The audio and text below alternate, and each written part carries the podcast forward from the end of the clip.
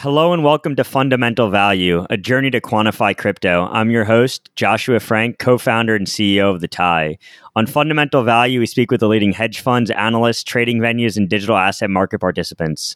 Our goal is simple to understand how the leading minds in the cryptocurrency space are researching, analyzing, and quantifying the value of digital assets.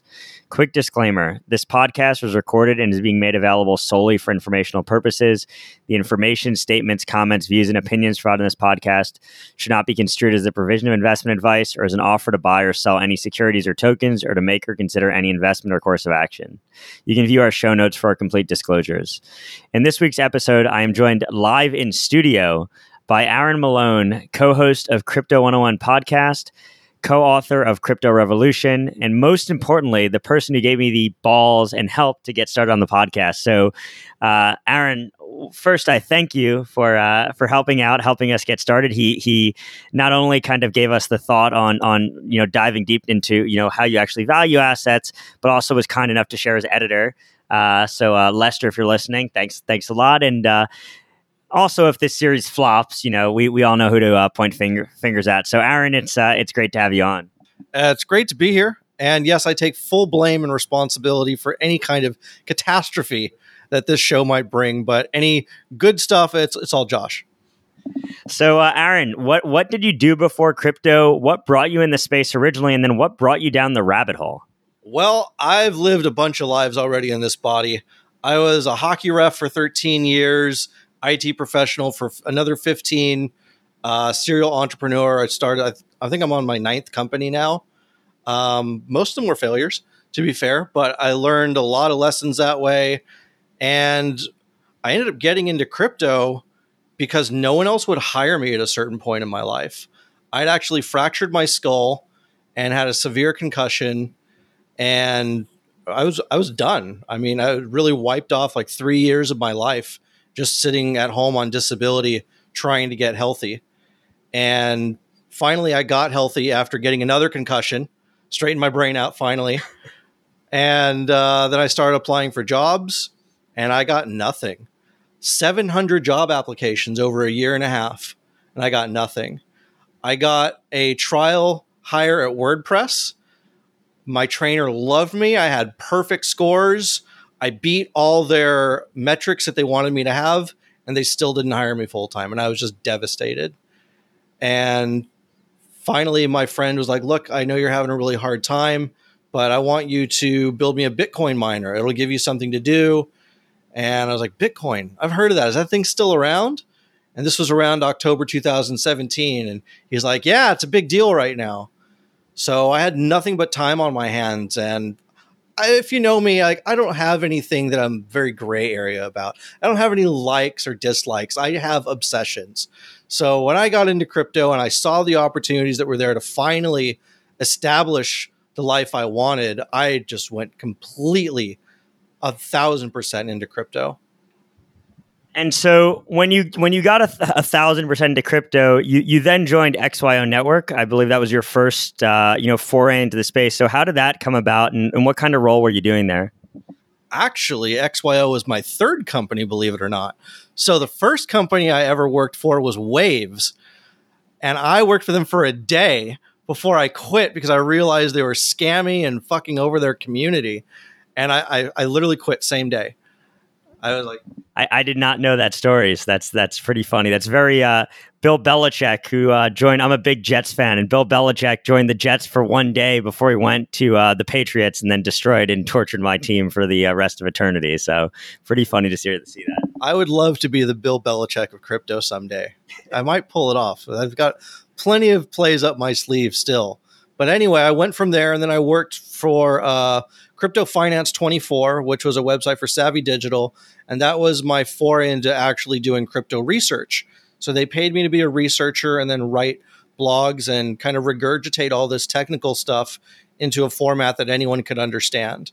And they were a great company to work for. And then the bear market hit and, uh, you know, downsizing occurred. And that's when uh, I was actually an early investor in XYO and a big part of their community and I had a chance to speak at this conference they put on called Spatial and integrated myself further into the industry and eventually They made me a job offer I couldn't refuse to actually quit everything else that I was involved in and move to San Diego and work for them full time. And the rest is history. And so from XYO, um, you know, emerged you and Bryce as the host of, of Crypto 101 podcast. So how did that come about? And, and you guys are actually one of the larger uh, podcasts in crypto. I mean, if you type in crypto on Apple, um, you know, you know, a lot of the time you guys show at the top. So, you know, how did how did that emerge? How did you guys become the hosts? How did it grow so fast? And what are you, what is your average listener like? We had uh, very different roles at XYO. Bryce was actually my boss there, if you can believe it or not. And uh, XYO bought the Crypto 101 podcast from its founder, Matthew Aaron. And somewhere along the way, they decided that they didn't want to do it anymore. So XYO didn't really care about the podcast. Matthew Aaron didn't want to work with uh, XYO, I guess. I'm not really sure what exactly happened there. But one day, um, you know, it comes in, Scott comes in and says, Hey, uh, what do you think about taking over this podcast with Bryce? And Bryce and I were kind of like, man, being a podcast like the last thing we want to do with our lives, honestly. But there was again bear market, downsizing. is like, well, we either get laid off or we get to take over this podcast. So with Kevin in charge of running the business end of it, the three of us were like, you know, we could dig ditches and be really happy as long as it's the three of us working together. So yeah, we'll do a podcast and we're going to take it to new heights and make it better than ever. I mean, it's an award winning podcast. It's not just starting from scratch, it already has a listenership with an average of 12,000 listeners per episode. And we have eclipsed 5 million listens overall. So we had some big shoes to fill. And, uh, you know, was a little kind of nervous at first, but I think uh, we, we're in our groove now. And so what what is the average, you know, crypto 101 podcast listener like? I mean, you have, you know, our our listenership is tends to be more, you know, institutional enterprise clients. Uh, you know, you have plenty of of podcasts that are, you know, people that are are big personalities on crypto Twitter and very involved with those communities. But I think it's it's very interesting that you guys have actually carved out a niche, and I'd love for you to kind of go into this of of just your average person. I mean, not just your average person who's super involved with crypto. Really, your your your contractor in Louisiana, you know, your tugboat captain. I mean, you guys have done a great job at being able to build up an audience of of of of everyone and and and helping. I mean, you guys have brought on very very sophisticated guests and kind of taking very complex ideas and simplifying it for everyone. So I'd love to know kind of how that came came to be and if that's how it initially started or something that's kind of changed over time. Yeah, that was the original thesis of the podcast. That's why it's called Crypto 101. It's an intro guide to cryptocurrency for the average consumer. We really try and take all these very technical ideas and financial concepts and bring them to a way that everyone can understand. And so, you know, when you guys first got started, was was Crypto 101 actually making any money? And how did you kind of go about monetizing your usership? At the very beginning, there was an ad service for podcasts, and we took over the podcast with, with an established sponsorship with LinkedIn that ended the month after we took it over as that ad network changed its rules and we no longer qualified. I think they wanted something like a million viewers per episode or something completely absurd like that.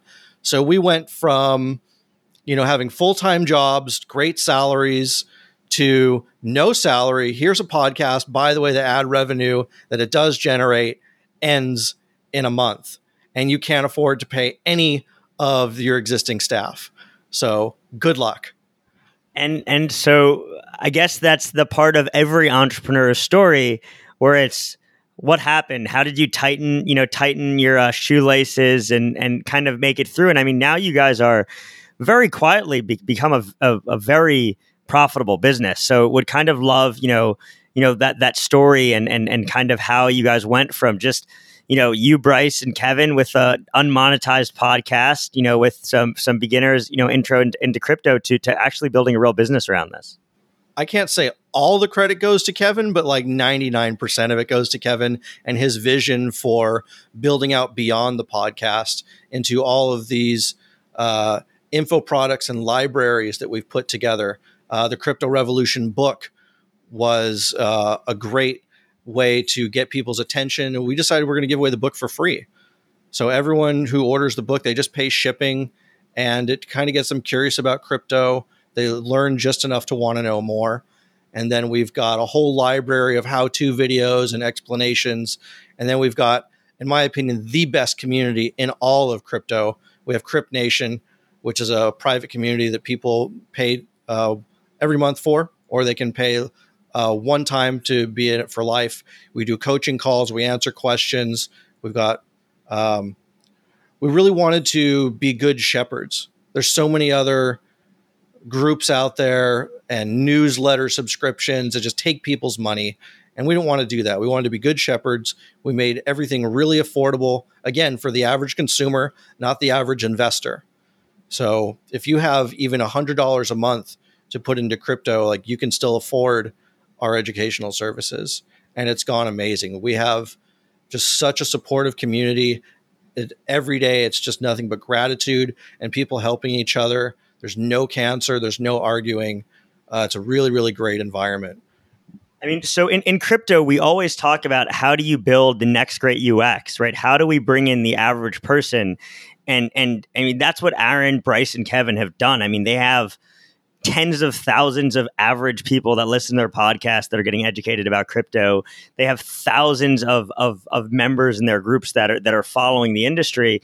And when when when you know, as somebody who's been knee deep in in in crypto for the last you know three years.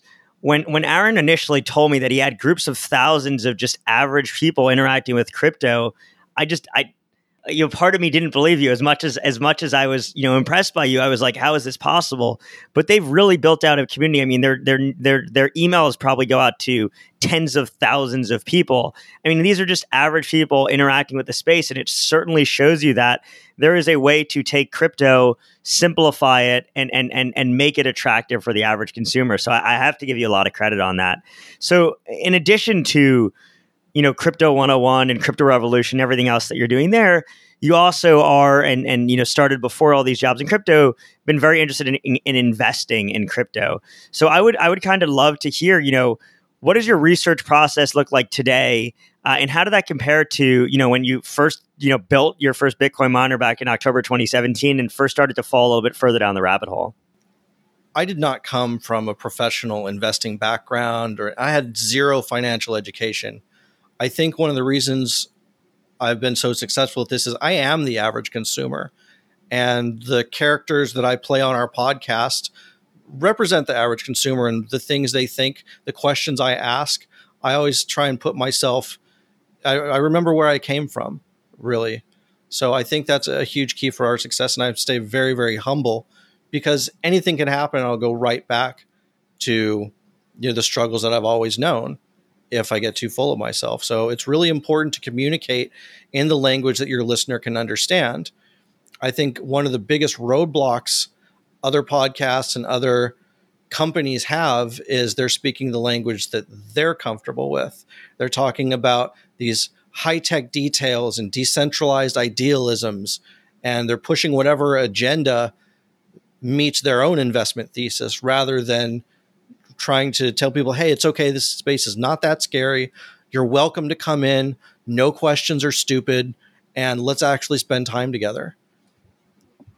And so, yeah, I mean, I totally agree with you. And, you know, having been a guest on your podcast myself a few times, I mean, totally see that. You know, I think, you know, even you know uh, you know occasionally I'll, I'll be on and I'll say something and then Aaron is able to very simply say it. So so you know, back to kind of the investing, you know, the investing idea. So, you know, obviously, you know, when you're explaining something to a to to you know a crypto one on one listener, it, it, you know you you focus on simplicity, but you yourself are, are knee deep in the space. I mean, you know 20 times more than I do about any of these different protocols and what they do. So I'd kind of love to know about like what your research process looks like today. Part of the part of what you do for for your listeners also is you know, kind of point out some interesting tokens and interesting opportunities. And I'm wondering how, how you go about identifying those assets. First of all, I feel like part of being humble is never being too sure of yourself. So I wouldn't say I have no idea what I'm doing, but I always try and take in as many viewpoints as possible. So, on one hand, I use the TIE's professional vision platform to give me sentiment data. I use Into the Block for on chain data. I love Flipside Crypto and their analytics for developer progress, but that only paints one side of the picture. I feel like the missing piece that people very easily overlook is the community. They look at user stats and transaction stats as users and a way to judge how many people are using the product. But I think these data driven conclusions are missing a huge piece of the picture. So, a lot of the things that I will do uh, when I'm trying to figure out if I want to invest something or not, after looking at all the data, is I'll just join the Telegram community. I want to see how active it is. I want to see how happy people are. I want to see that their community is pushing things forward. As absurd as it sounds, I want to know that someone in the community cares enough to make memes about this project because they actually believe in the team and what they're building. You see meme finance pushing some of the top coins, I mean, a lot higher than any technical podcast ever could perfect example of that is Chainlink. They've got their community called the Link Marines. You've got the Synthetix Spartans. I know I sound like uh, we're watching like a Nickelodeon show right now, but no, I mean, if a community is really rabid about something, they actually have a community. One of the best communities around crypto is Decred. So I feel like the strength of a community can make or break a project. And so, yeah, I mean, I totally agree with you. And that's, you know, what we try to capture with you know our sentiment data right is trying to capture um, you know how positive or negative these communities are. But i think certainly engaging with them is something that's incredibly important. I mean i did a i did a podcast episode which is you know one that's released right before this and we talked about you know ethereum. And and you know sure there are lots of platforms that that are going to come out that may be faster than ethereum that you know may be cheaper than ethereum that may be able to process more transactions than ethereum but they didn't have an ETHDenver right? They didn't have this massive community of thousands and thousands of developers of applications being built on top of them, and it's it's certainly. Um, you know, it, it's it is. I think it's the and, and we had Lou Kerner on the podcast. We just released that episode, and Lou Kerner talked about the f- fact that community is everything. In crypto, community is everything because in a market void of fundamentals, the only thing is really community and kind of the wisdom of the crowd. And I think having a decentralized nature which most cryptocurrencies follow, the community is your fundamental value. And it's hard to quantify that in numbers other than transactions and wallet addresses and things like that. But you're really missing a lot of the picture if you don't actually spend time in Telegram. One example I give is this crypto called Constellation. I became introduced to this when we had Ben Jorgensen, their founder, on our podcast. And I was so impressed with him that I wanted to be involved in what they were building.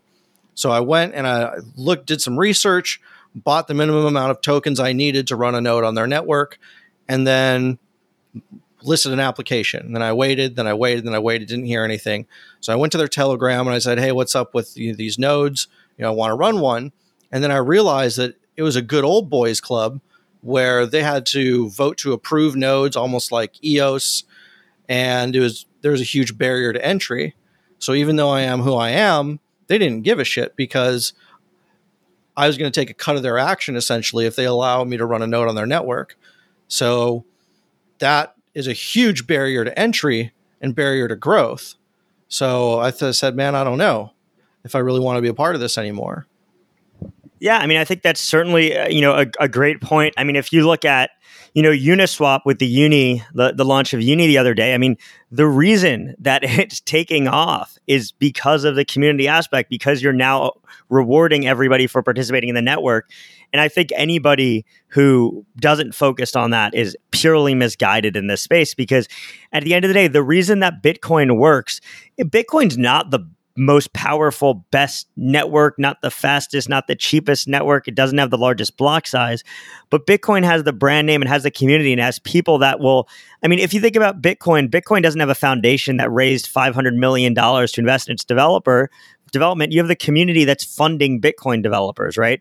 And I mean, that community aspect is, is, is, you know, the biggest thing. Yeah. And one thing that Bryce always talks about in his videos, he says that prices are people prices of assets are people willing to pay this because they find that is an acceptable value and a good price point, whether it's Bitcoin at $3,000 or Bitcoin at $12,000. Someone is willing to pay that. people are willing to renounce citizenship to be able to hold Bitcoin in some cases. If that's not a community that you want to be a part of, what's wrong with you? And so, you know, we kind of dove a little bit into, and, I, would love to kind of hit this, you know, even further later, just how you're actually evaluating these assets, how you're valuing the assets. But my question is, how do you identify new assets? Like, how do you even start, right? Like, I'll go onto CoinGecko or CoinMarketCap or even our own platform, and I'll see like 2000 assets, right? And like I'll sort by different things like where what's seeing the biggest changes in Twitter activity and what's getting the most news coverage and media coverage and, and different things like that. But you guys have like you guys were really early on Ocean Protocol, which is um, you know absolutely surged this year. I think it had a bit uh, Binance listing as doing super well. So how do you even get started? Like, I mean, you know, sure you can find the Telegram group once you identify the asset, but how do you identify the assets? Because um, don't really know what I'm doing and I'm still like the average consumer mindset. Like I don't have like these amazing tools or like insider groups that tell me things. Like I'm not a part of any good old boys club. So what I do is I simply follow the smart money because there's tons of VCs out there that invest in crypto and they put their portfolios online. It's very easy to see what they've invested millions of dollars into and what they believe in. So it's right there. It's it's basically open source investment thesis if you're willing to follow it. So you literally just Google it, you know, crypto VC and uh, crypto venture capital, and you just go down the list and see which cryptocurrencies keep popping up all the time. And then another thing that I'll do is I'll just simply go down the list of CoinGecko and I'll go into the five, six hundreds, eight hundreds, even thousands, looking for coins that have a marketable name, something that actually jumps out and doesn't look stupid like Bitcoin Green, like zero Bitcoin forks. That's one rule. Um, and then I want to see that they have good trade volume compared to their low market cap, because that tells me that there's a small group of people that are actually behind this thing and they're going to try and build some of the things up. So we found this little thing called Presearch that had less than a million dollar market cap and they're going to be on our podcast next week. And they're trying to actually compete with Google. At less than a million dollar market cap, how do you not take just a small roll of the dice for something that I think their daily volume is like maybe two or three times their actual market cap in some days. And so, you know, you you go on Union Square Ventures website or Andreessen's website, you find a new asset. You know, where's the first place that you're going to find information about that token? Where's the first place you're doing research? Are you going to the website? Are you googling them? Is there like what is the what is the initial place that you go to find information on the asset? And then, you know, how long does it take you to go from, hey, I'm looking at this to, hey, I want to place a bet on this asset? Yeah, the first thing I do is I go to the company website, and that's going to tell me how good they are at communicating with the outside world. If they have all the information I need to know about the project right there. Very easy for me to find. They've got a blog. You know, on the homepage, it actually tells me what the hell the thing is. And it's not just a bunch of floating vertices there for no reason. Um, then I say, okay, these guys actually are like, they know their target audience. They're good at communicating. Very often we'll find that they just threw up a website in two days, paid no attention to it. Things are not updated. And to me, that's not a professional project. And I'm probably going to move on. The website is still a big deal for me. After that, I'm going to Google the name of the project with the word scam after it.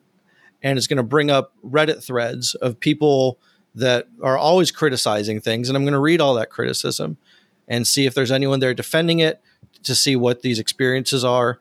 I mean, no matter what project you Google in that fashion, you're going to find someone that says it's a scam. You just don't want to have a shitload of people saying it. Yeah, I mean that makes sense, especially in light of all the scams that we've actually had in this industry. So, you know, when you're due diligencing a token, I mean, I guess you, you mentioned it with Presearch already, but how often are you actually interacting with the teams behind these protocols?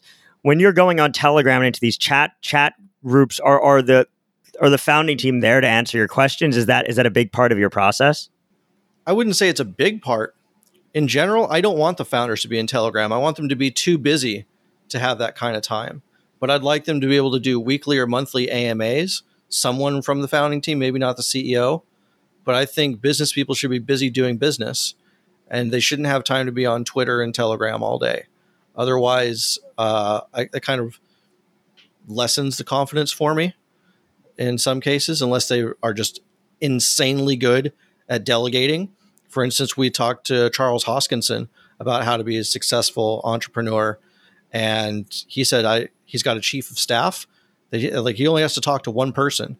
He gives them directions all day, and they take care of everything else throughout his different companies. So it makes sense in that regard. But there's a lot of people I know that that don't have that, and they probably should spend less time on social media and more time working.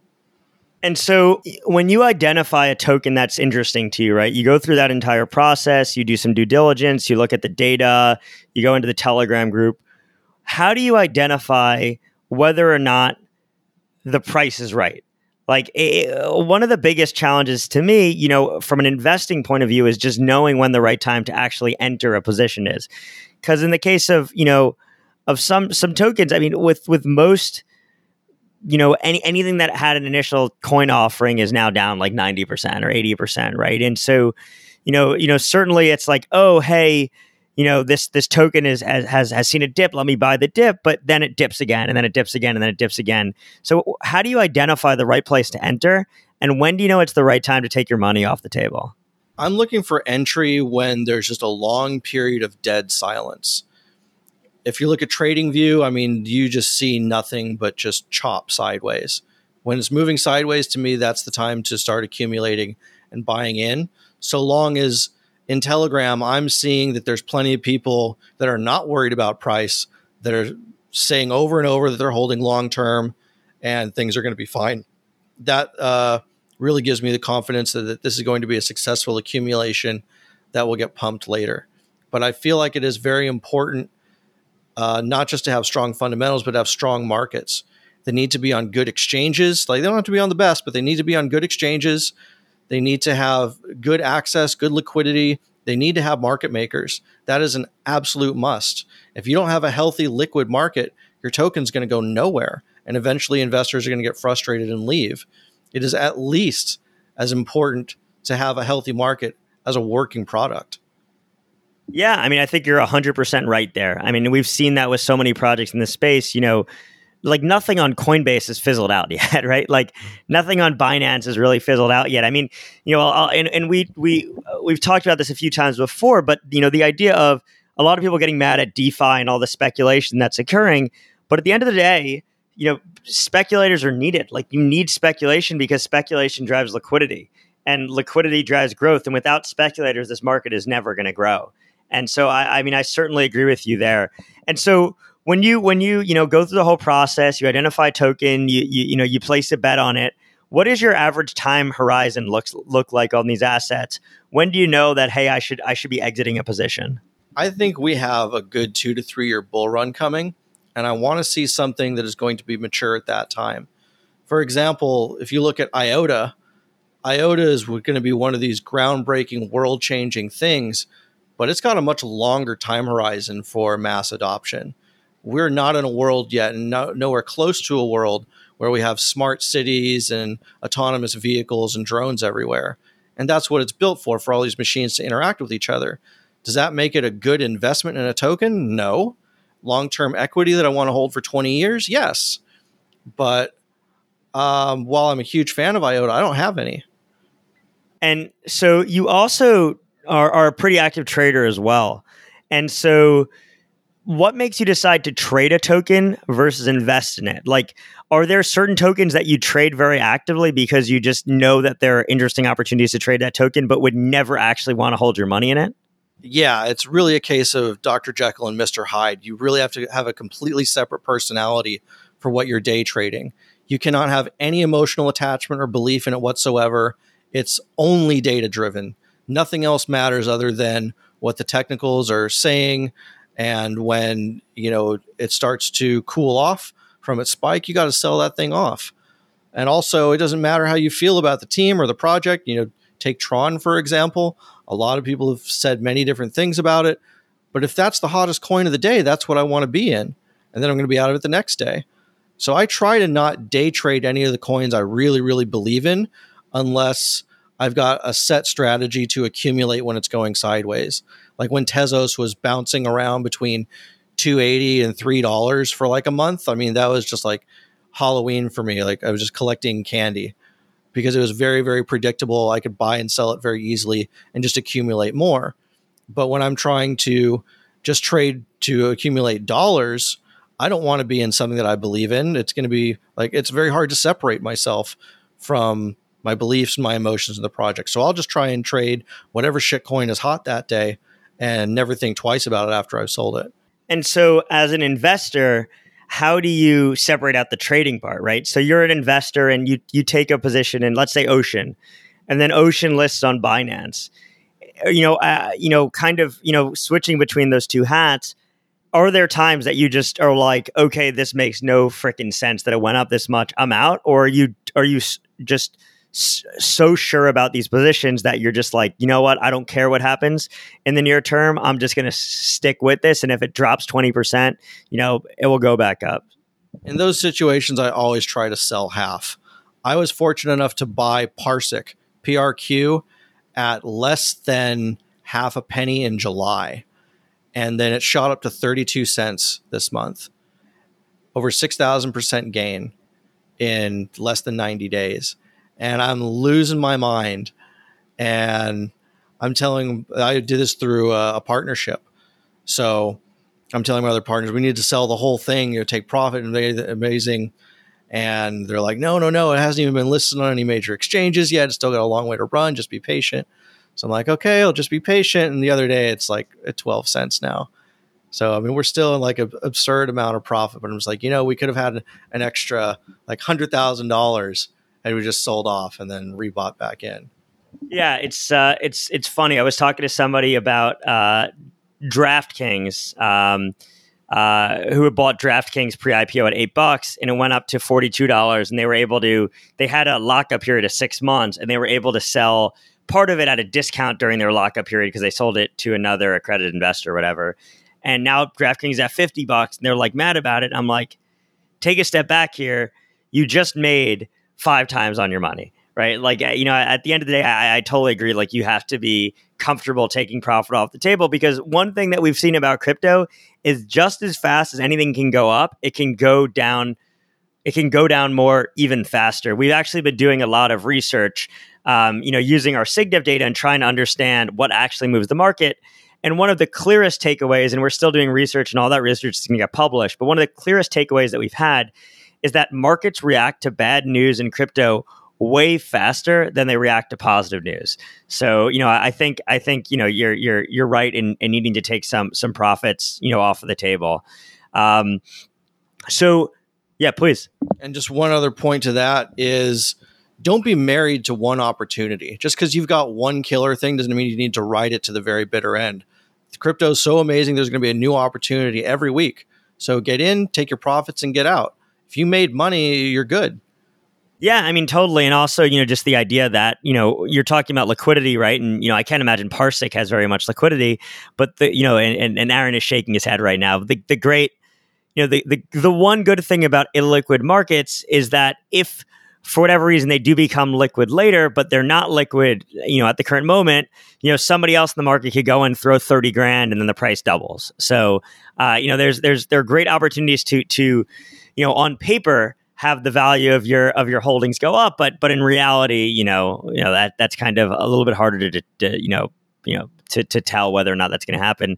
But so so you know you weren't always um, you know deep in crypto, um, and and you know you you I guess were more of you know had more of a macro view on the world before you entered into crypto. So I wonder how the macro landscape impacts how you're allocating to digital assets today. I mean, I know you're basically trading full time on the side. Um, are there times where you're just out of the market because of some certain macroeconomic condition, or is it more just thing that you keep in the back of your head and, and kind of reinforces your bullish thesis about the asset class? Yeah, I mean, uncertainty is worse for markets than bad news. I think uh, bad news causes people to sell, but uncertainty is what keeps people out. And a lot of America has been kept out of crypto because of regulatory uncertainty for all these years. So when there's times that people are uncertain, they just take their money off the table just to wait and see. So we're, we're seeing a lot of that happening in the markets right now as we get into this election. You know, it could have drastic ramifications for the economy depending on who wins. And I really can't tell you one way or the other which one's the best. So that's just uncertainty. So I, I do have some of my funds waiting in cash to buy another dip if it really comes, but at the same time, you know, Bitcoin went down 3% today. Like, I don't care. I can still sleep for 12 hours very soundly if it's ranging in that area. And I don't care if Ethereum goes down 10, 15%. Like, we're in a volatile asset class for a reason. We know these things are going to happen. You just get used to it after you've been here for a while. So I, I am concerned about a lot of governments following China's lead and clamping down and spying on their citizens and trying to be more controlling. We know that Russia and the US and Australia would all love to do these things if they could get away with it. So it is very concerning that we're moving towards a digital dollar and moving towards a cashless society where everything's going to be tracked and nothing's going to be private ever. Um, if you haven't listened to Joe Rogan's podcast with Edward Snowden that came out last week, he was talking about how there's private companies that all they do is hack iPhone data and sell that to world governments, not just ours, any world government that wants to know about you. That's a problem. So you could be, I'm all about Team America and I don't care what they know, I'm not doing anything wrong. That's cool. But what happens when that same data is in the hands of Ukraine or Iran or China or some other enemy of uh, America? That is a much bigger problem. So it reinforces why we need an option than the current system we're in. We need some kinds of privacy. So I'm a huge advocate of Monero, huge advocate of what's being built at the secret network. I think that has potential game changing ramifications for the entire world once you add smart contract capabilities into encryption. Huge fan of what Horizen's building, Komodo. I think these are going to be very necessary tools. And then you've got something really amazing underground like Skycoin that's even uh, building a, a peer-to-peer internet. Was that the McAfee coin, Skycoin? Um, I think he he shielded it briefly. I think he got a Skycoin tattoo at one point, actually, which is pretty funny. But I, you know, it's funny. You you know, the entire time you were talking, I was like, you're talking privacy, governments, this and that. I'm like, well, that's not really the Bitcoin thesis anymore. That's more the Monero and Komodo and Horizen. So interesting to to hear you take that view. So are you then, you know, given given this kind of backdrop, I mean, do you think that a Monero has more room to grow than a Bitcoin, or are you just much more comfortable holding your, your capital in Bitcoin? Like, how are you allocating between privacy coins and, you know, more just, I guess, you know, traditional cryptocurrencies, for lack of a better word? I think privacy coins are important for transactions.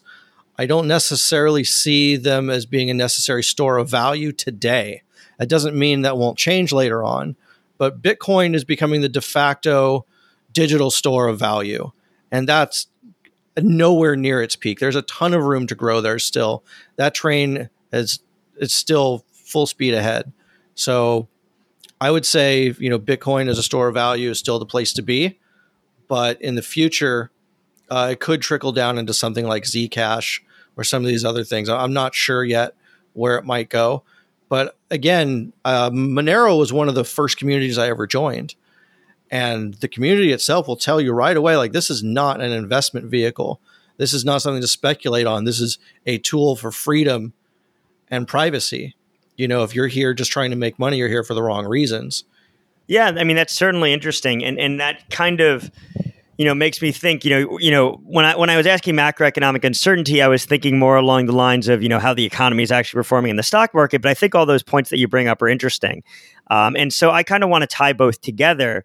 And and basically like do you think there's room for private stable coins. If you know it's not it's it's less an investment thesis and more just hey i need to transact capital. Or are you you know of the belief that you know the the federal reserve is just printing an unfathomable amount of money and you'd rather you know have your money in a hedging asset like bitcoin and potentially just transact on other private networks that aren't tied to the us dollar? I think the next evolutionary step in crypto is private stable coins. I'm really surprised it's not already out yet in fact but I'm sure it will be sometime in the next couple years. And that's going to be a huge regulatory battle. But I th- consider that like a plan B. You know, I, I want to be I want to be optimistic and hope for the best, but also be prepared for the worst. So just as you'd have some cash on hand in a safe, I would want to have some of my stuff in a private stable coin for a rainy day or some kind of disaster. But I don't feel any threat to holding my wealth in Bitcoin or real estate at this time. Yeah, I mean that's that's certainly you know certainly interesting the idea of a of a private stable coin and and and kind of figuring out where you want to hold your wealth but you know the one question that I have is you know you bring up you know Zcash and Monero and things like that but most users aren't using the shielded privacy features of those networks so you know I, I wonder what it's going to take. I mean, I think it, it, was either Zcash or Monero. Only twelve percent of transactions. I don't know if you know the, the stat. Zcash, like only twelve percent of transactions are shielded. So, I mean, I I wonder who's actually using these these private networks. And obviously, there's some level of illicit activity that's occurring there. But I, I totally see the use case as to. I mean, I don't know if you have any thoughts on that, but yeah, I mean, illicit activity. It, you know, like they say, beauty in the high is in the eye of the beholder, but so is illegal activity. There's a lot of money that is fleeing from communist China using Tether USDT. They want to be able to get their money out in dollars, so the government can't confiscate it. Is it's illegal in China, but is that really a criminal activity or an act of desperation to save your life's wealth? It depends on how you look at it. So I don't think there's any cocaine drug lords in Colombia that are still using Bitcoin now that it's been proven time and time again to be pseudonymous at best. Uh, and why they don't have to. They can just use normal US dollars through HSBC and JP Morgan. Those banks actually have billions of dollars set aside to pay fines for money laundering for all these organizations. They don't need crypto.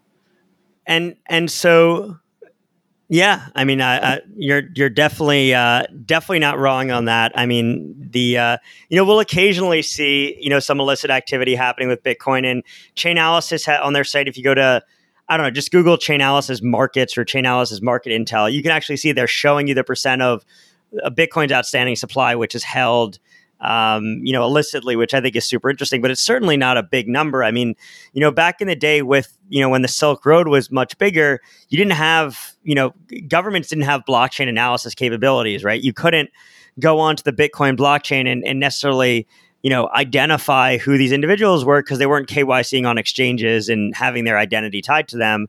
But now, you know, it feels like it's changed to the point where a, a regulator would rather somebody transact on Bitcoin than transact with US dollars because it's much more easily trackable. I mean, with the, the Twitter hacker, they get caught in like 30 minutes or something ridiculous like that.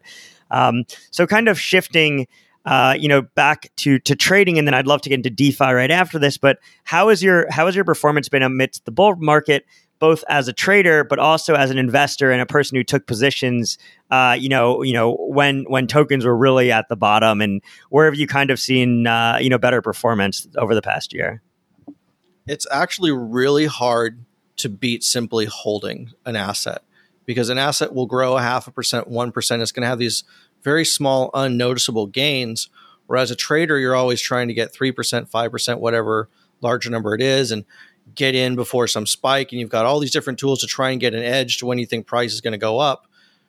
But simply just holding something i mean you just wake up overnight oh my god this thing's up 30% there's no way i would have been able to catch that as a trader. So some of my biggest profits are things that i just simply bought and held from the bottom. As a trader it's been more helpful to play short bets as things are going back down. That's much more certain and predictable than when things are going to spike up and in terms of certain and predictable, are you talking about bounces when things go down, or are you are you talking about actually taking short positions in assets? Yeah, I, I mean like leverage futures trade. So when something's already had a big run up and it's gone sideways, and you see it starting to lose momentum, uh, it's pretty easy to just take a short futures bet and make some money as it comes back down to the next uh, support level. And so as a as a trader, how do you go about managing your risk, both in terms of with the positions that you have open on exchanges, diversification, but also things like custody because you're not trading such a small amount of capital. How do you make sure that your your funds are actually secure and, and that's not something that you have to to worry about at night? I try to never risk more than one or two percent of my total portfolio per trade, no matter how sure I am. No matter how sure I am. A great example was sushi Sushi, in a matter of uh, 72 hours, is going to have a token burn. They're going to reduce their reward supply by like a factor of 10. And they got listed on like every major exchange that there could be. Uh, and there was one other thing, I forget what it was, but I mean, there's the most bullish indicators I've ever heard in my life. I still would not risk more than one or 2%. And I'm glad I didn't because that price went nowhere but straight down right after all the hype didn't pay off. So, uh, very, very important to always manage your risk, no matter how much of a sure thing it is. And it's also a buy, you know, you know, sometimes it, it pays to buy the rumor and sell the news, right? And that's the thing that we kind of see over and over again, right? You know, like with with exchange listings, a lot of times it's the announcement of the exchange listing that pumps the price. And then when it's actually listed on an exchange, the price goes down. Um, so yeah, it's certainly correct, but kind of back to your, you know, risk management. Yeah. And then uh, Nick Cowan from the Gibraltar Stock Exchange did a great presentation at our Crypto Hedge Fund Summit talking about risk management. He talked about no more than 1% risk per trade and no more than 6% of your capital in open positions at any time. So if what you're doing is not working, you still have another 94 chances to figure it out and get right. And sometimes if it's just not working at all, you just step away and wait. There's nothing wrong with your move just simply being waiting. Waiting is not a, a lack of a move, it is a move itself. And right now, I'm waiting. I haven't done any live trading in weeks. I'm simply just waiting now to see where Bitcoin is going to settle. Is it going to take another crack at 12K, or are we going to have to retest uh, the 9K level again and reaccumulate some more in order to break that next level? I'm not sure yet. So my position right now is waiting. And so you've also done a little bit of event driven trading as well. Um, and you know, you kind of you know made made comment on that with the sushi thing, with the upcoming listings, with the token burn. So as a as a as a trader, you know, what are those types of events? You know, what are the things that you're looking for? Kind of the things that you know, you know, technicals and and community and all that aside, just in terms of news and events and things that you've you've found in crypto to move price. You know, what are those and and you know, kind of how do you action on them? Yeah, when a token is brand new, there's no price history or technicals to go through. So the price discovery f- phase is beautiful if you're in really early. And by early, I mean day one, like within the first few hours, in fact. That's when you're going to see the biggest gains. Um, there's a lot of stuff in DeFi right now that's less than a month old and is already struggling to survive. But there are some great chances to 2 3x your money if uh, you just got into uh, at the right time, sold when price skyrocketed, and you can rebuy again. You can do that two or three times maybe, but then you kind of want to, you know, really. But what what are the catalysts for that those types of moves? Like is that is that something getting listing on an exchange? Is that a partnership? Is that like what is actually the the catalyst, or do you think there's no catalyst? It's just a lack of liquidity that makes it easy to drive up the price it's lack of liquidity and product updates.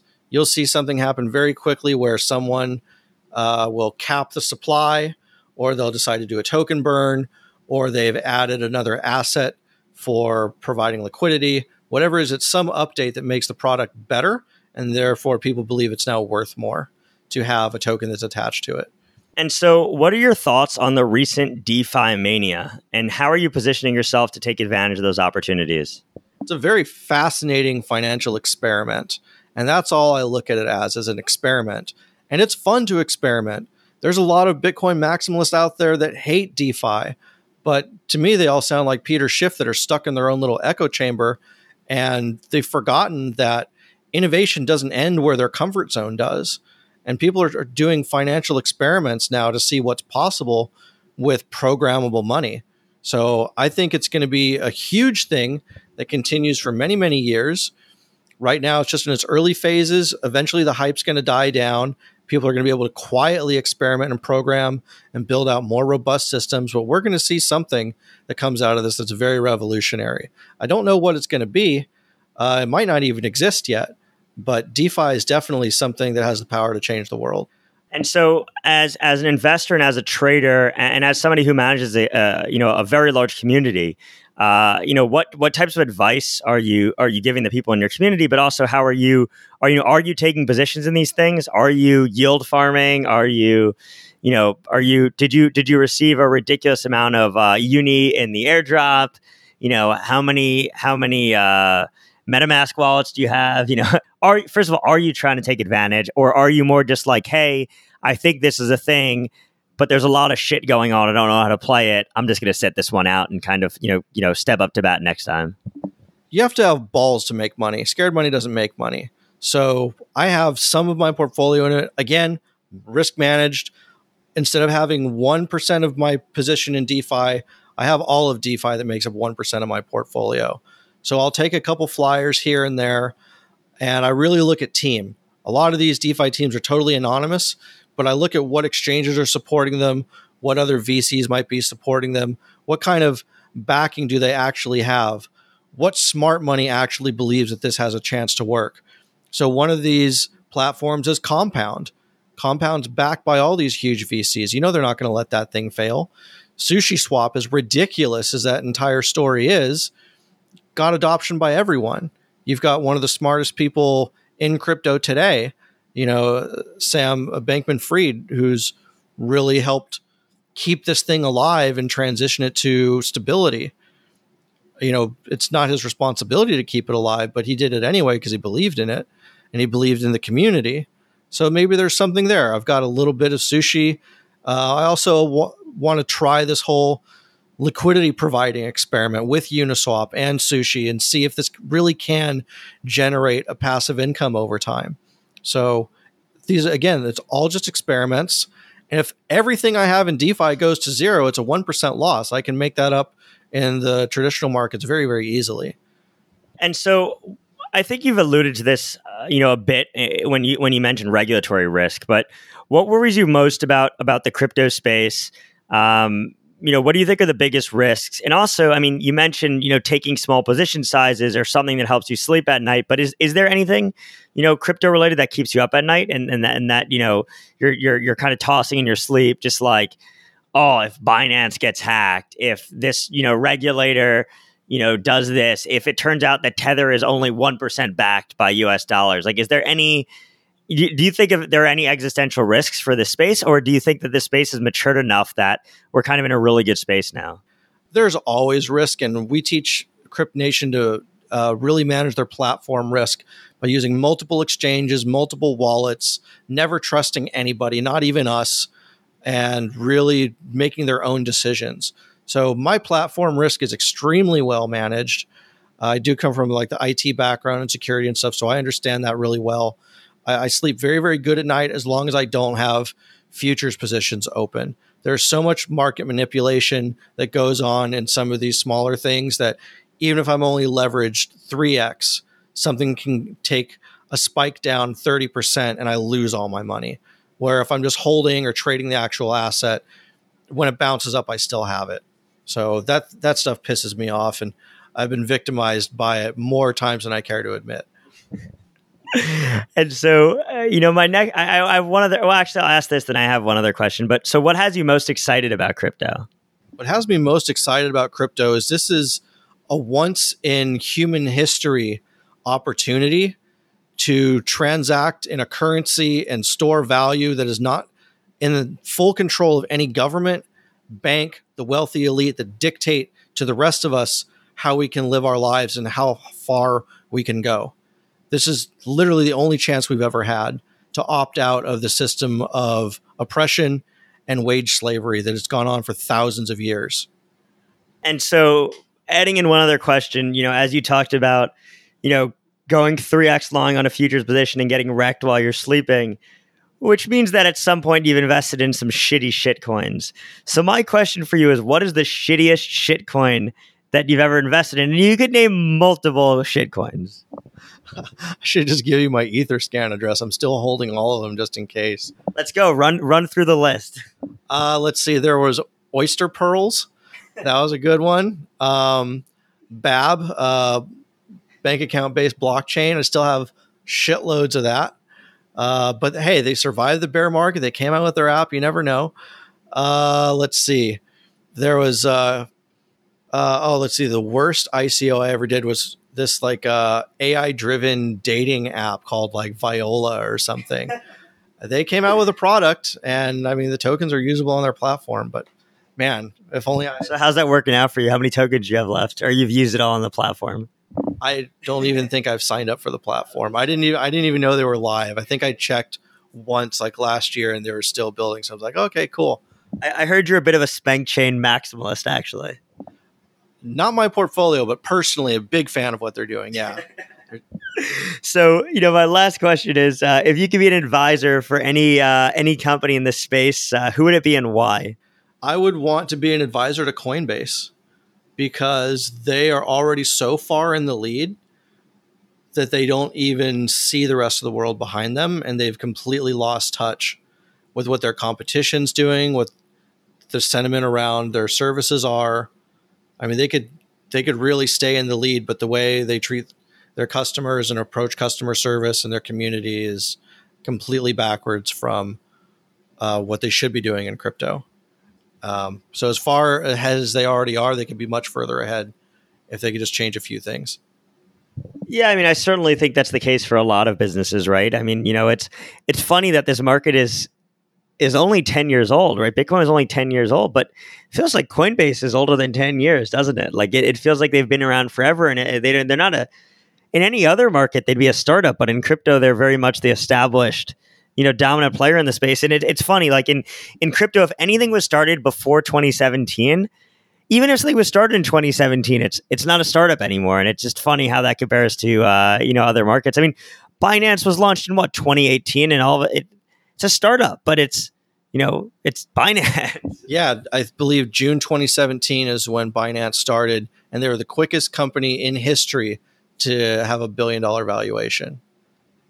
That's uh, that's wild. So, last question is just how can people reach out to you? How can they find out more about Crypto 101, Crypto Revolution, and the different things that you guys are working on? If you type crypto into any podcast platform, whether it's Apple Podcasts or Spotify, uh, Crypto 101's most likely going to be the first thing that pops up. You can follow us there.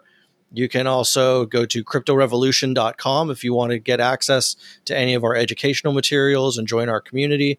And you can follow me on Twitter at PizzaMind. All right, thanks a lot, Aaron Pizza Mind Malone. It was uh, it was great having you on. Great, uh, great chatting. Uh, I mean, you always have so much, so much, so much great insight. So really appreciate it. We don't we don't have any more time to talk about Spank Chain. Uh, offline, offline.